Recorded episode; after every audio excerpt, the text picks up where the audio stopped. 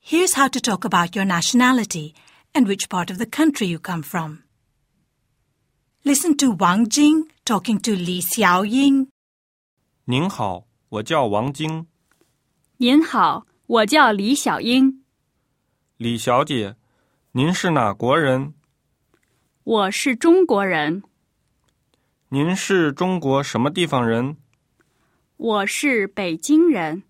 王先生，您是不是英国人？是，我住在伦敦。 From the Open University. For more information, go to www.open.ac.uk